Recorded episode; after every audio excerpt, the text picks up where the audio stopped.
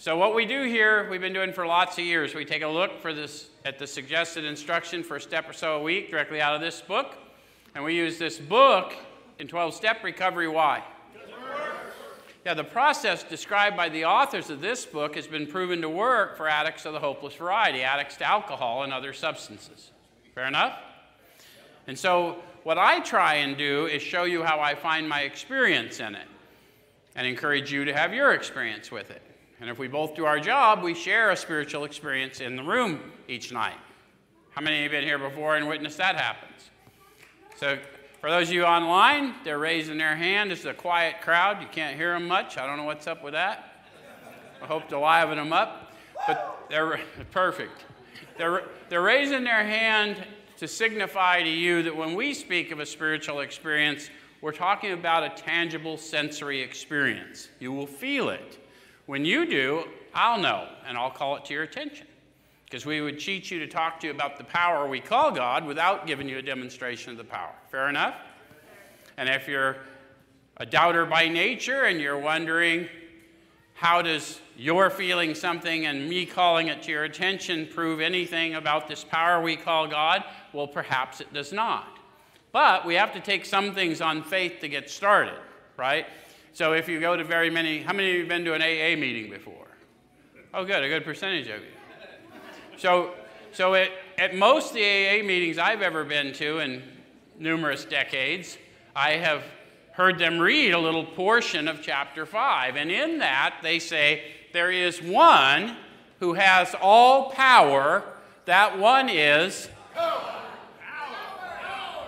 They say that one is God. God and power are interchangeable in 12 step recovery. And if there's one who has it all, and you feel and I know, did we not participate in the oneness? See, one of the problems with running around thinking ourselves agnostic is that it isn't that we don't believe in anything, we just don't believe it can be proven. And the, the fact is, we've been looking in the wrong place. So we're going to prove the power of God to us through us. And sometimes it helps to have a conduit to share in the Spirit. Fair enough?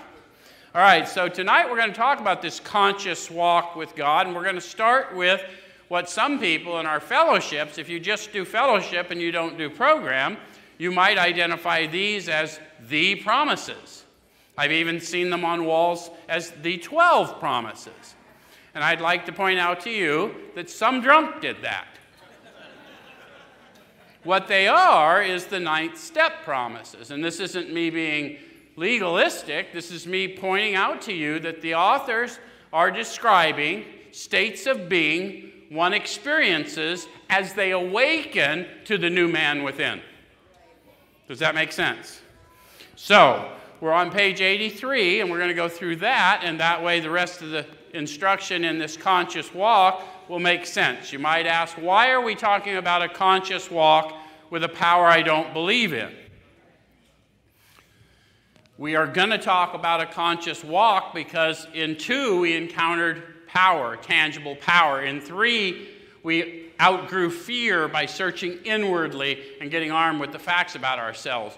Through four and five, I looked at those facts about myself selfish, dishonest, inconsiderate, full of guilt, shame, remorse. Yes? I shared them with another. I found out the baggage that was out there, the wreckage I'd left for others, and now I've started prosecuting my amends, and I'm, I'm going out and making approaches to people and letting them know that I know I was that man, but I'm now this man. And, and I know I treated you badly and you didn't deserve it. What can I do to make it right? And then asking the power to empower me to treat them as they specify. Does that make sense? And that gets us to page 83, the bottom of the page. If we're painstaking about this phase of our development, we'll be amazed before we're halfway through. So, what phase of our development? I've learned the practices that I'm now going to become disciplined in. I've learned how to inventory my thoughts. I've learned how to cast aside or own at least my emotion. Yes? I've learned that the world is not causing how I think and feel, it's reflecting how I think and feel. And I've learned that I need to go out and subordinate the ego to the spirit so that I can grow, so I can strengthen the spirit. Does that make sense? Okay? So it says, we'll be amazed before we're halfway through. We'll be amazed before we're halfway through with what? There's no real right answer or wrong answer. It may be through your first step experience, but it's a manner of living. It's not a workbook exercise. So as you grow in this thing, you'll realize that you're in all the steps all day long, depending on your level of awareness. Yes? Okay. So we're going to know a new freedom and a new happiness. We're going to know a new freedom and a new happiness. What's the word new mean? Unlike anything I've ever experienced before. So this isn't freedom from chemicals, although that's unfamiliar to me. No one else was unfamiliar with freedom from chemicals? What did I ask for in three? Relieve me of the bondage of self, that I may better do thy will. The new freedom is I am free of these limiting thoughts of me and of you so that I can better serve. Does that make sense? So, whether I was atheist, agnostic, or a believer dying in my addiction, I said a prayer and it has now been answered. Why do I want to know that? Because that's a state of being that I become aware of. That's the state of my awakening. Does that make sense? All right, so it says, We'll not regret the past nor wish to shut the door on it. Why not? Sometimes we did harm to people and we regret that past. Yes? But if I shut the door on it, I left this illness within me. I never got the healing that although the grace sustained me through that trauma, I haven't taken it out to help someone else through their trauma. It is when I help someone else through their trauma that the healing passes through me into them, and I receive the healing I need because I offered it to my brother. Does that make sense? So we'll comprehend the word serenity and we will know peace. Comprehend and know. How does one comprehend serenity? If you look in the dictionary, at least a lot of dictionaries, and you look up the word serenity, it will say, see serene. In other words, no one's going to explain it to you if you've experienced it, no explanation necessary. And if you haven't experienced it, no explanation possible. Does that make sense? You either know it or you don't. How do you know freedom? How do you know peace? Because when you know, you know. Yes? How many of you didn't know peace for a long time and it was unfamiliar when it started cropping up? And perhaps someone said to you, You should be angry about that. You're like, No, I don't want to. I'm chill. I don't want to be angry about that. And you had that experience? Did you know that was you awakening spiritually? Because we don't always help people understand that. Okay. So, what did I do? I get lost. No matter how far down the scale we've gone, we'll see how our experience can benefit others. Now, again, I've got to be in the manner of living for that to occur, yes? How many of you went pretty far down the scale? I should see a lot more hands in this crowd. What do they mean, how far down the scale? Any of you get put in a place you didn't want to be and kept there for longer than you wanted to stay? You don't have to go to prison to have that experience. I was imprisoned in this for a long time. That feeling of uselessness and self pity will disappear. We'll lose interest in selfish things and gain interest in our fellows. Self seeking will slip away. Our whole attitude upon and outlook upon life will change. Fear of people and of economic insecurity will leave us. How many of you have had those experiences? How many of you went through great economic insecurity, were in fear through it, and have learned to grow in it? We forget to tell people that too. Because we think, you know, it's a joke and it's not a joke. It can be paralyzing to be afraid that the gift I got from God is somehow going to be taken from me. Because the reality is, I should be concerned about the giver, not the gift. And so, even when I lose something, in this realm, I didn't lose anything. It's still mine because it's all His. So no one can take from us, and at a minimum, you wake up spiritually to none of those things define who I am. Does that make sense? We're battling in the spirit because I can feel it going on. I can feel it going on with you, and you damn sure know what's going on with me. And guess who wins? Power wins. Don't make a sucker's bet. If you're the guy that watched Rocky 10 times and kept betting on the wrong guy, we, I'm telling you, this story has an ending that's known. Okay? All right. So we feel it. What? Oh, I'm on the wrong page again. Um, we'll intuitively know how to handle situations which used to baffle us. Okay, so how many of you found that the answers for you were in you? That's the first thing we're supposed to teach you. When you come and tell me, I need your opinion, no, you need your opinion. But I got questions to help you unpack. Because my opinion about your condition is going to have little effect. Does that make sense? Okay. So we'll suddenly realize that God is doing for us what we could not do for ourselves. How many of you have had that sudden revelation? Even if you don't know quite what we're thinking about God, we realize that all of a sudden something's going on. Something was prepared for you that you didn't plan for yet. Here it is, yes? Okay. All right, so are these extravagant promises? It's a mixed bag, isn't it? They are a bit extravagant, are they not? Why do you think they call that to our attention? Because people have promised us all kinds of things throughout the course of our life, and we just we dismiss it because it just doesn't seem real. It's too good to be true. Why are they being so nice to me? Why? Are, what, what's the catch? So, this is an extravagant promise, but guess what? We serve an extravagant power a power of abundance. We want you to saturate in abundance, an abundance of freedom, an abundance of every possible spiritual gift. We want you to saturate in it, and we want you to revel in their deliverance because that's what they're talking about. Some of you are feeling me as I'm talking to you about this awareness that all of a sudden I'm in this world, but I'm not of this world. Okay? All right, so says they are being fulfilled among us, sometimes quickly, sometimes slowly. They will always materialize if we work for them. I want you to get what they're saying. Half of them were atheists or agnostics, declared. They, they declared that God did not exist or God could not be proven to exist. The other half were religious people dying in their addiction. But every one of them gained access to and believes in a power greater than himself. Does that make sense? Not a concept, not a theology, a shared experience of redemption. Does that make sense?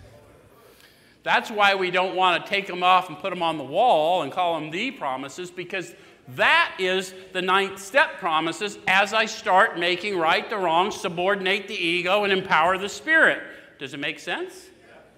Okay, good, because this thought brings us to step 10. See how he just kind of rolled into it? They wrote an instruction manual, and people read it like they can just pull out one liners. You can't because it's describing an all inclusive experience of awakening to the new man or woman within you. Okay, so this thought brings us to step 10, which suggests we continue to take personal inventory and continue to set right any new mistakes as we go along. So, if one is to continue, when did they start? Most people probably didn't start learning how to take a personal inventory until someone showed them a suggested format for step four, correct? So they are going to suggest that I continue doing that. What did I learn to inventory in four? Selfishness, dishonesty, resentment, fear, all the manifestations of self that are driven by fear, a hundred forms of fear, self delusion, self seeking, and self pity. I step on the toes of my fellows and they retaliate, and all of a sudden I'm living in a world of chaos. except I created it because I was myself was manifesting in response to my loss of identity. But I didn't lose my identity, I just fell asleep to my identity, which is why awakening is the goal of 12 step recovery, not abstinence. Abstinence is a byproduct of awakening spiritually. Does that make sense? Okay. All right, so it says we we continue to take personal inventory and continue to set any right any new mistakes as we go along. So when did we learn to set right new mistakes? In nine, when we learned to set right old mistakes. When does it say we do it? As we go along, because that's where I screw stuff up, is as I go along. Starting to make sense now? We vigorously commenced this way of living as we cleaned up the past. So, when did they last talk to us about a way of living? Remember that hopeful promise in step four instruction, step three instruction, a chapter called How It Works? And they told us that rarely have we seen a person fail who's thoroughly followed our path. But then they went on to say, those who do not recover are naturally incapable of grasping and developing a manner of living which demands rigorous honesty. Now, they wouldn't have told us that and how it works if they weren't going to show us precisely what that looked like in into action. So now they're going to walk us through exactly what the manner of living looks like so that we can start growing in the Spirit, capturing, take captive the thought. Yes? experience the emotion without assigning blame for it to an outside force. Does that make sense? All right. So it says, We have entered the world of the Spirit. So, what's it like to have entered the world of the Spirit? You know why I told you don't hang the promises on the wall and call them the promises? Because what it's like to enter the world of the Spirit is to awaken to the world I really live in versus the one I thought I lived in. And I don't regret the past and wish to shut the door on it. The feeling of uselessness has disappeared. I know a new freedom and a new happiness. Does that make sense? Some of you are feeling that.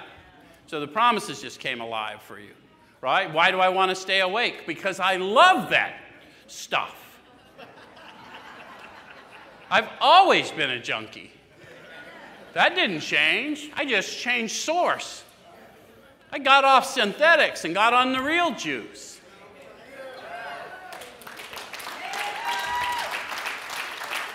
Our next function is to grow in understanding and effectiveness. So, understanding of what, effectiveness at what. There's no right or wrong. I just like everyone to contemplate what they're saying because every word has purpose, okay? Grow in understanding. That is my next function. How many of you, brand new, as you went through the process and learned something of addiction, learned that perhaps you've been sick and not just flawed in some way? How many of you, when someone sat down at no cost to you and helped you unpack, learned something about selfless help from another. Something about what a, human capability that we really didn't know existed. How many of you, when you got pointed to the experience of the flow of the Spirit as you sat in non judgment and you just realized that that thing going on in you that had you all electrified really was the signature of the Spirit that had evaded you? Some of you felt that. So you grew an understanding of you other humans, and the power we call God. Now, I need to get effective in the distribution of that power. Does that make sense? Okay? So that would all be logical. See, if people can't make logical sense out of a path to grow in conscious relationship with the Creator, they don't know what they're talking about, or you're not listening. Because it's very simple, right? It's very simple, it's logical. You cannot move into a conscious relation without consciously deciding to do it. That's why God gave you a mind to use. Yes? Okay. All right, so says this is not an overnight matter. How many of you were a little disappointed to discover that sometimes there's highs and sometimes there's lows. That's why there's promises for hills and for valleys. And the promises are for when you're not walking in the experience of God, because you don't need a promise when you're walking in the experience. You need a promise when you can't feel anything and you feel alone. You need to know that the promise is you're never alone. Does that make sense? Okay. So, it says it should continue for our lifetime. Continue to watch for selfishness, dishonesty, resentment, and fear. So, if I'm going to continue, when did I start? Sean's not here tonight to yell for, but we've had an ongoing argument for a decade or more about that. I was always very good, before I ever heard of Alcoholics Anonymous or any of this, I was particularly good at spotting selfishness, dishonesty, resentment, and fear in you. But I didn't know that what I was really seeing was my thoughts about you and not you at all. And four taught me to separate human behavior from human beings by looking at how I look through the lens of my thoughts. Does that make sense? So they want me to continue doing what I've always done, but they've got more practices for me. They're going to talk to me about the practices.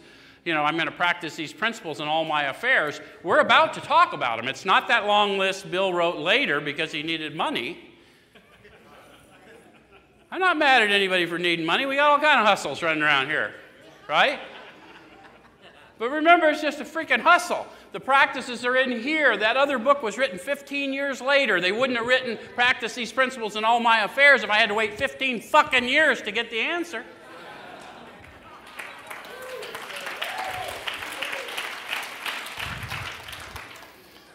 So, we better dive in, hadn't we? All right, so continue to watch for selfishness, dishonesty, resentment, and fear. When these crop up, we ask God at once to remove them. When I say God, you say? Power. Where's the power found? So I am going to ask God to remove these thoughts. How can you see the speck in your brother's eye when you can't see the plank in your own eye? Better you should remove the plank from your eye so you can better see to help your brother. The plank in my eye is my limited perspective of the situation. I was sent there to serve, not to judge. Does that make sense? Okay? We discuss them with someone immediately and make amends quickly if we've harmed anyone. Then we resolutely turn our thoughts to someone we can help. Notice how they said, Turn my thoughts to someone I can help. Did you notice in the steps, if you've ever read them, there's nothing there that indicates that I can help me? I can easily see what you need when I can't see what I need because I have an appalling lack of perspective. But if I will make a request of God to give to me what I can see that you need, the gift will flow through me. And guess what?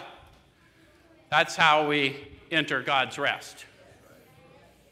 You get more power than you need. That's, we're community. We're supposed to be serving, not gathering unto self. Does that make sense? Okay.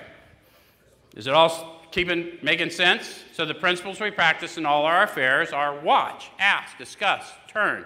It's so important you know that. It's not a long list that came from evangelical movements or Anglican movements or whatever they did to sell books. It's simple, on the fly discipline of watching my thoughts, owning my emotion, turning my thoughts to someone else, admitting promptly I'm wrong. Get in the manner of living. Does that make sense? Okay? All right, if you want to know, that's page 84, and that's where they tell you the principles we practice in all our affairs. And then they're going to get more detailed as they go. All right, so it says love and tolerance of others is our code. Love what? Tolerate what? Love the people, tolerate the symptoms of their malady, just as I hope you'll tolerate the symptoms of my malady when it manifests, and it will manifest. Because guess what? They didn't cure me of my human condition. Any of you ever have a little human squirt out in an inopportune moment? So now they're going to give us another set of promises, and we have ceased fighting anything or anyone, even alcohol. For by this time sanity will have returned. So in two, I was just hoping for that. How many of you have had the experience of trying to fight alcohol, cocaine, methamphetamine, heroin, fentanyl, whatever, whatever gets you to your knees? You've had the experience of it. How did it work? We're fighting with illusions. Guys, we've told people forever you're going to do the steps, you're going to get power to not pick up. Bullshit. Doesn't take any power to not do. I need power to live. I got a power in me that wants me dead. If I don't maintain my spiritual condition, it will win. I've proven it. Anyone else here, real believers? Absolutely. That much I know, right? I'm feeling you guys too. So somebody's somebody's getting rocketed. Okay? All right, so by this time sanity will have returned, We'll be, We'll seldom be interested in liquor. If tempted, will recoil from it as from a hot flame. How many of you understand what they're telling you about the experience of being repulsed by alcohol, drugs, when you were drawn like a magnet to them prior. If you've ever touched a hot flame or touched something hot, no one had to warn you, that's hot, you should lift your hand up. Don't pick up no matter what. Fuck, that's hot, right? If that's not your experience, we need to get you encountered to power. Because the power and the purpose when you look inside, when you discover your purpose, the power to carry it out is immediately present. And once you're walking in power and purpose, none of those synthetics of the world are going to hold a candle to it. And if you don't believe me, how many of you how many of you were drinkers? Any drinkers? Did you notice when you were drinking you did not care to eat? Why? Because you did not want to wreck the buzz. I do not eat of the world of things that would block my consciousness of this presence because I do not want to wreck the buzz. Does that make sense? All right, so it says that we react sanely and normally, and we will find that this has happened automatically. We'll see that our new attitude toward liquor has been given us without any thought or effort on our part, it just comes. See, I'm not fighting it, neither am I avoiding temptation. Right? It just comes because I no longer need to anesthetize because I've been liberated in the Spirit. That's the miracle of it. We're not fighting it, neither are we avoiding temptation. We feel as though we've been placed in a position of neutrality, safe and protected. Do you know why this is called position of neutrality and you're sitting smack in the middle of new freedom? because everything here is intentional. We hope you're safe. If you don't feel safe, you're not safe. Talk to us. Okay? We've not even sworn off. Instead, the problem has been removed. What's the problem? Selfishness, dishonesty, resentment, fear, guilt, shame, remorse. All these fear driven manifestations, those problems have been removed. Does that make sense? That is our experience. That's how we react so long as we keep in fit spiritual condition. So, what are they promising there? If I don't grow in the discipline, if I do not continue to grow spiritually, the insanity will return. We don't tell people that either. That's why this isn't a workbook exercise, guys. It is a manner of living. I've got to awaken to the Spirit and then spend all my energy trying to stay awake in order to serve. Not because I'm a good man, but because I'm hoping to grow into a better man. Does that make sense? Okay. So, how would I know if I were in a fit spiritual condition? You might go back to this page and read the first promise. Am I fighting anything or anyone? Because if you're fighting anything or anyone, there's something the matter with your spiritual status. Check in. Does it make sense? You're fighting with illusions. Yes? Okay? All right, it's easy to let up on the spiritual program of action and rest on our laurels. What's that mean? How many of you got your chip? It had digits on it. You just could go pontificate once a week. And then one day you stood up and said, Hi, my name's Joe. I'm an alcoholic. I got 22 hours. That's right. Have you ever had that experience? So I didn't do anything wrong. I just went to sleep. But when I'm in a slumber, then the world of the spirit is not. The attacks of the mind come. Any of you realize that we live in a spiritual realm? We've entered the world of the spirit. The fact is, we've always been in the world of the spirit. We were just unaware. Okay? So we're headed for trouble. If we do for alcohol, it's a subtle foe. We're not cured of alcoholism. What we really have is a daily reprieve contingent on the maintenance of our spiritual condition. So, what is a reprieve? Stay of sentence, stay of execution, yes? Each day is a day we must carry the vision of God's will into all of our activities. Which ones? All of them? I figure, you know, I let him deal with my addiction. The rest of the shit I can deal on my own, right? I've got to carry the vision of God's will into all my activities. What's God's will? Yeah, I mean, wherever I've been placed, I'm in the middle of God's will because it has no opposite. Now, I may need to awaken, I may need to do anything because I may need to be a change agent, but the reality is, whatever's going on, so what's it showing me? Does it make sense? So they're going to talk about a prayer. How can I best serve thee? Thy will, not mine, be done. Notice the not mine, if you're in your book, is in parentheses. And you ever wondered why they did that? Because it's pure illusion. There is no will apart from God. There's God's will and my opposition to it. Right? God didn't want my will, He knew I needed it in order to carry out His purpose. What's God's purpose? For His kids? He so loved the world that He sent His only begotten Son. I've been adopted into sonship. So, what's my purpose? Salvation. But I can't do my own salvation, I can only announce yours. Does that make sense? As instruments. If any of you are students of the Bible, Jesus said, If you love me, feed my sheep. Bah.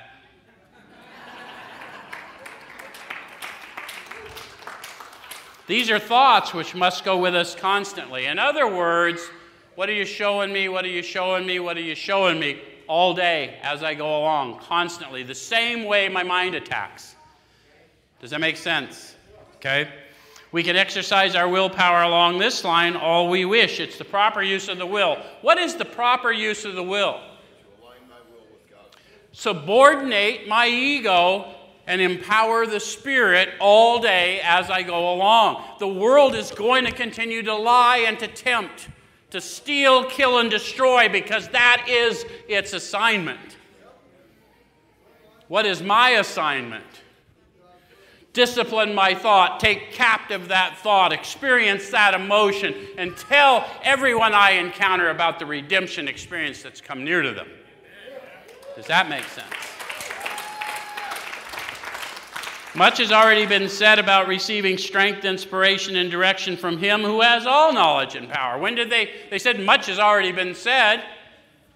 What did they tell us in step two when we encountered power? power, peace, happiness, a sense of direction flowed into us, they said. Doesn't sound like a light bulb or a doorknob or a, sounds like I tapped into some real stuff, doesn't it? This isn't my story, this is their story, but I'm telling you, I'm living their story. You know why? Because the path is the power. There's a process and there's a power. And guess what? The power is the path and the process and the offering. Just got to know all that, right? All right. So, Much has already been said about receiving strength, inspiration, and direction from Him who has all knowledge and power if we have carefully followed directions, condition. If we have carefully followed direction, do we not owe every man and woman we encounter that wants to have this step experience to take them through this, explain to them who we is, the difference between fellowship and program, and then tell us that don't add a word, don't take from it. This is the revelation of God in them. And if we want that revelation in us, we don't change revelation, there's a consequence to it. Does that make sense? So it says, to some extent, if we be, follow directions, we begin to sense the flow of His Spirit into us. To some extent, we become God conscious, power conscious the awareness of being aware of walking in power. How many of you have had that awareness? How many of you had that awareness in here tonight? If you can feel me without understanding me, you already have the power. We're only going to wake you up. And if you made it here, I didn't get sent here to treat hangnails.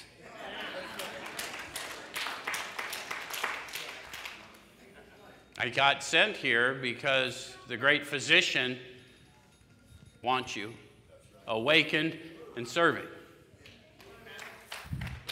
We've begun to develop this vital sixth sense. What is the vital sixth sense? God consciousness, the awareness of being aware of this power we call God in and on my life. It's vital. I needed a power to live, right? If we were to find a power, if we were to live, we had to be free of self. We needed a power to live. They kept talking about that. This is the power to live, God consciousness. Does that make sense? Okay? But we must go further, and that means more action. Step 11 suggests prayer and meditation. We shouldn't be shy on this matter of prayer. Better men than we are using it constantly. It works if we have the proper attitude and work at it. So they wouldn't have said that if they hadn't told us something about what they had experienced the proper attitude to be. So, what was the proper attitude? Honestly, want to, willing to make the effort. Back to why it's so important we not lie to people, we not shade it, we don't change it, we just tell them the truth. What did Ebby say to Bill? Bill's sitting there drunk and drinking in his kitchen.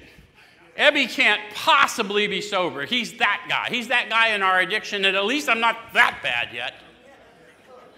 But there he is, sitting there sober, and Bill's expecting a sermon, and he got no sermon. He just calmly said, I've got religion. And Bill went, Oh no. but he didn't behave like a religious guy, he behaved like a redeemed guy. And he went through the whole story, and then Bill started having revelations, still drunk and drinking. Yet Bill did recover, and he did write most of this book. And, and whether you know it or not, he wrote most of this book prophetically. He'd wake up in the middle of the night and scribble things down because it would come to him. And if you think it's an accident that I'm tying you back to biblical reference, not an accident. They studied the Bible for four years before he had those revelations. And they used, God used Bill, the famous atheist agnostic, in order to carry the message to those who doubt. Does that make sense? God's been known to do that. There's another guy that was persecuting people, and on the road to Damascus, he had an encounter. He had his eyes opened. Sort of what happens to us in 4 and 5. And then you get an idea what your life looks like. And then you know, holy shit, I'm going to need power to walk in. Okay. All right. All right. So, okay. So, it works if we have the proper attitude and work at it. It'd be easy to be vague about this matter. I don't think we've been vague here tonight and we're going to continue not being vague, so bear with me. We're going to get down to, we're going to try and push away the deception and just look at what they're talking about walking awakened in the world. Okay? Yet we believe we can make some definite and valuable suggestions. When we retire at night, we constructively review our day. So it starts in the very beginning because we all have to walk it out. We have a chapter into action. They don't have a chapter into thinking. Why? Because we've already tried to think our way into better acting and it didn't work. So we act our way into better thinking, which means it's going to take some time for this to play out. Any of you discover that? Okay. So initially, what we're going to do is when we retire at night, we're going to constructively review our day. What was I doing all day constantly as I went along? Watching for selfishness, dishonesty, resentment, and fear. When these crop up, I ask it once to remove them. I know I didn't do that, or I wouldn't be here so damn disturbed tonight. But I got to start somewhere, so we're going to start with that discipline. Eventually, every time I think the world caused how I think or feel, I just fell into slumber. I just go back into discipline. Does that make sense? Okay, were we resentful, selfish, dishonest, or afraid? Same thing as I was supposed to look for all day, and I fell into slumber. Any of you ever fall into slumber? Do we owe an apology? Have we kept something to ourselves which should be discussed with another person at once? Notice how they're taking me right back through the practices of the earlier steps. Look, if I'm still wrestling with this and I can't find my part, perhaps I'm going to need to talk to another person. Without judgment, they can help me walk through. They can separate themselves from my circumstance and help me find my part. And guys, if you're suffering, you have an attachment to it somewhere.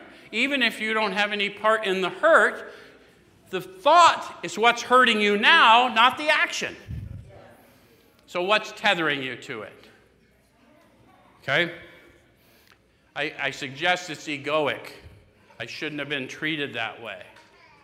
Yes? But how should I be treated as one of God's kids? Remember, when they hate you, they hated me first, he said.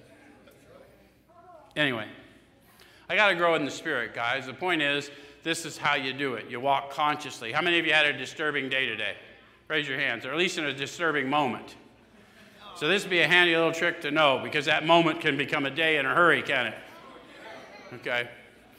All right, so have we kept something to ourselves which should be discussed with another person at once? How many of you, you've grown in the Spirit, knew when you had something you couldn't wrestle with and you just called? My friend Dalton sent me a message today. Wrestling with something, can't, can't deal with it. I'm just going to leave this man a message. I listened to the whole message. I just didn't call him back because, you know, I knew I was going to see him later. Sometimes all we got to do is voice it, right? You're attacking me. You can't have my increase. That's what I say to the world. You can't have my blessing. You can't have my peace. I suggest that all of you get disciplined in your thoughts, and every time that comes on you, speak it into existence. You can't have my increase. You can't have my blessing. You can't have my peace. Because that is my inheritance. Does that make sense? Okay, what could we have done better? Were we thinking of ourselves most of the time, or were we thinking of what we could do for others, what we could pack into the stream of life?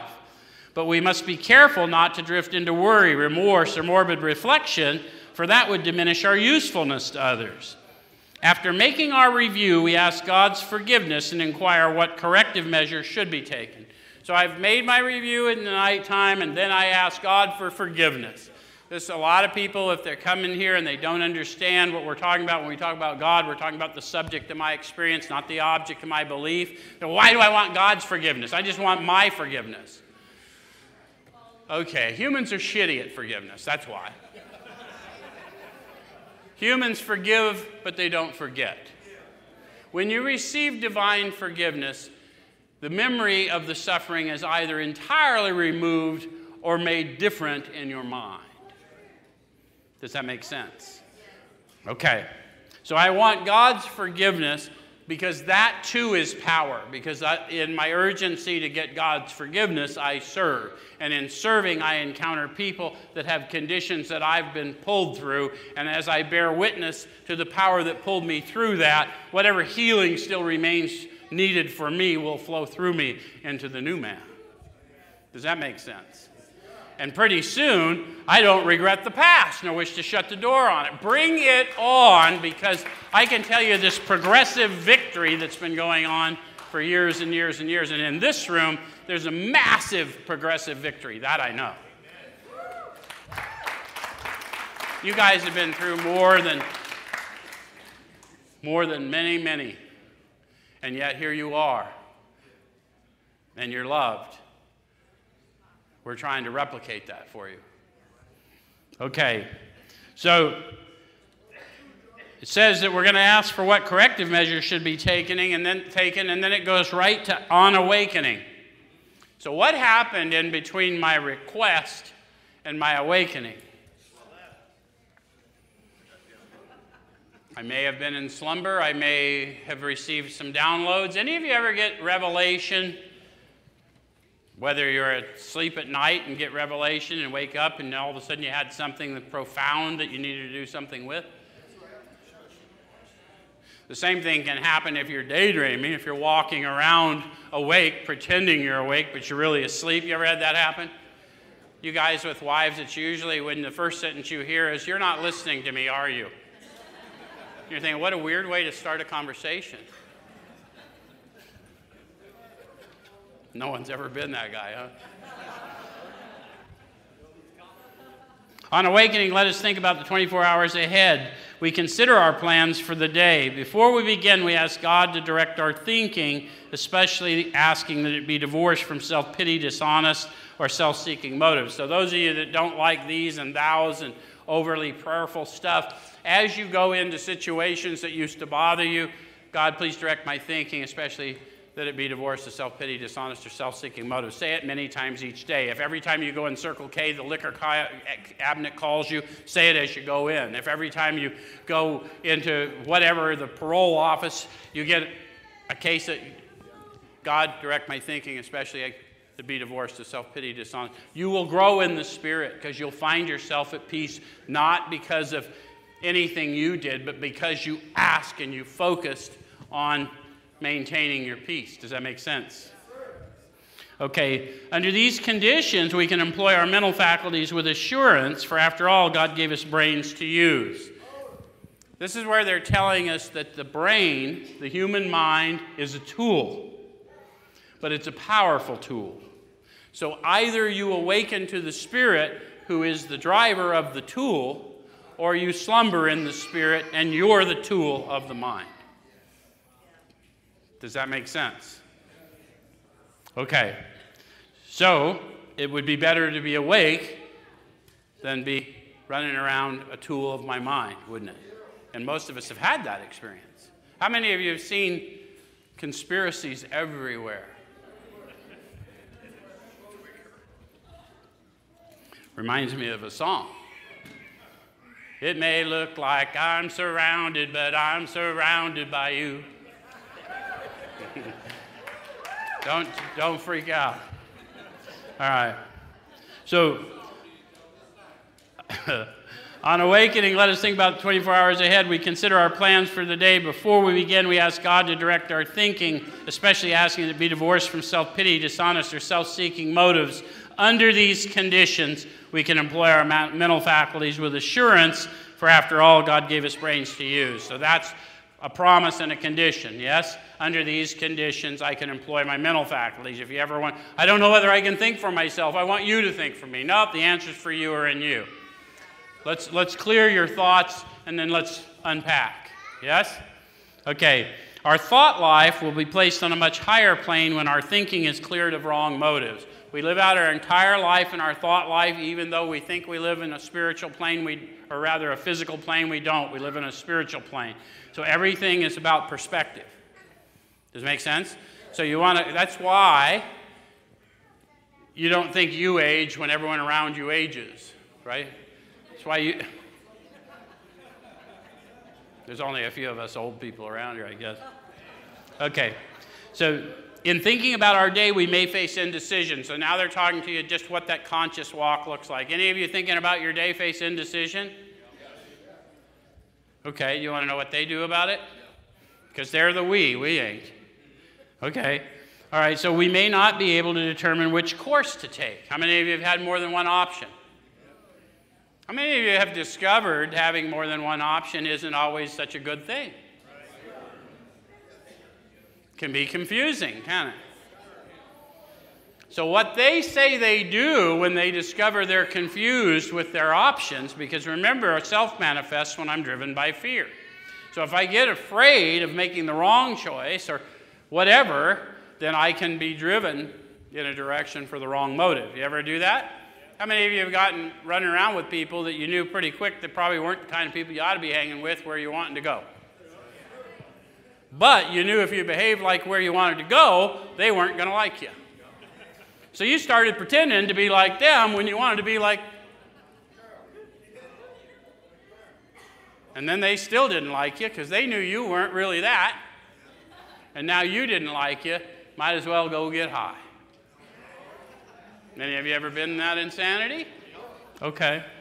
So, in thinking about our day, we may face indecision. We may not be able to determine which course to take. Here, we ask God for inspiration, an intuitive thought or decision. So, they not only told you what they did, what they do, God inspire me. And then they waited for the answer in the form of an intuitive thought or decision. Have you ever got the right answer? and then had to run it back down one more time just to make sure you got it? Maybe it didn't meet your specification? Or maybe it sounded too easy. How many of you just started acting in a direction when you were paralyzed before? That's what a decision looks like. A decision isn't an intellectual thing, it's an action thing. Right? We talked about it. Three frogs on a log, one makes a decision to jump. How many frogs are there?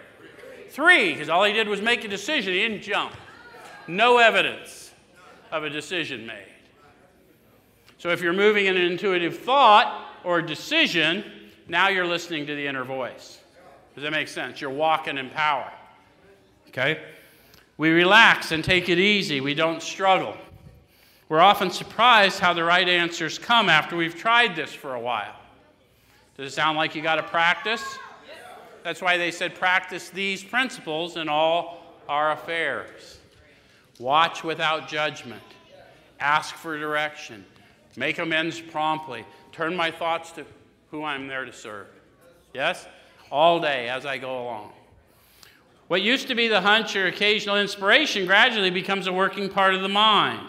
Being still in experience and having just made conscious contact with God it's not probable we're going to be inspired at all times. Why'd they tell us that? Because as a class, we are people that want to be inspired at all times. My addiction proved that. Any of you like to be inspired at all times?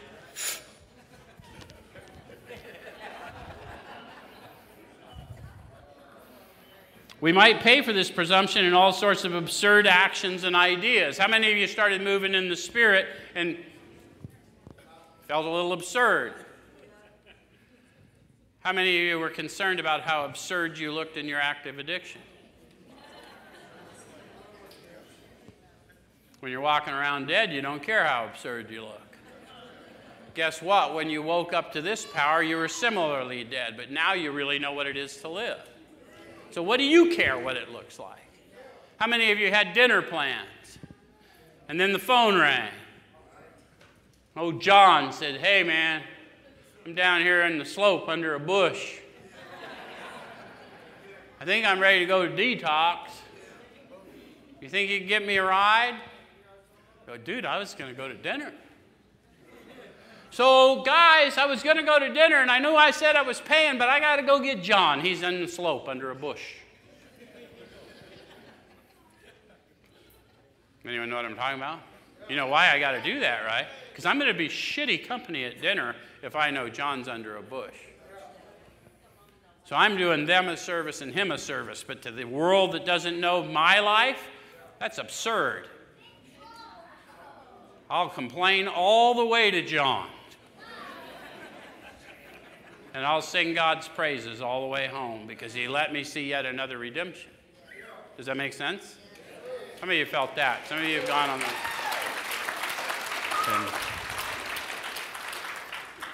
Okay, so nevertheless, we find that our thinking will, as time passes, be more and more on the plane of inspiration. We come to rely upon it. That's a promise that should be on all the walls. Inspiration from within, in spiritus. We come to rely on inspiration as we walk in our thought life through the spiritual plane. Eyesight without insight is spiritual blindness. Don't walk around in the world blind. It's a dangerous place unless you know who you are and whose you are. Okay?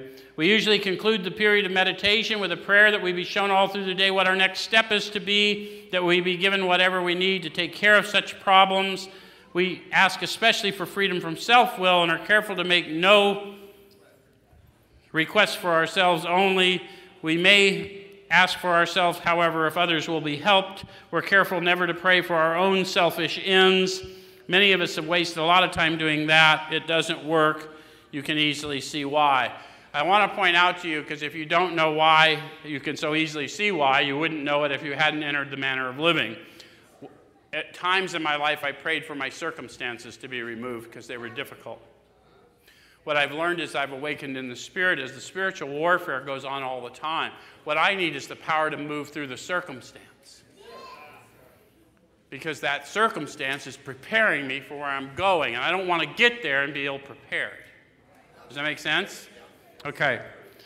So I'm going to jump from there to the bottom of the page. It says, As we go through the day, we pause when agitated or doubtful and ask for the right thought or action. We constantly remind ourselves that we're no longer running the show, humbly saying to ourselves many times each day, Thy will be done. Notice the not mine is gone. When you are awakened, having had a spiritual awakening as the result of these steps, I am now sufficiently awakened to walk out in the world armed with the facts to serve. So there is no will my will and God's will. There's God's will and my disagreement with it. So I am getting sent to a dark place to pull people out because I'm specifically armed to do that. And so I'm going to need to go in power with power. Does that make sense? That's it. I've, I've rambled enough. Thanks.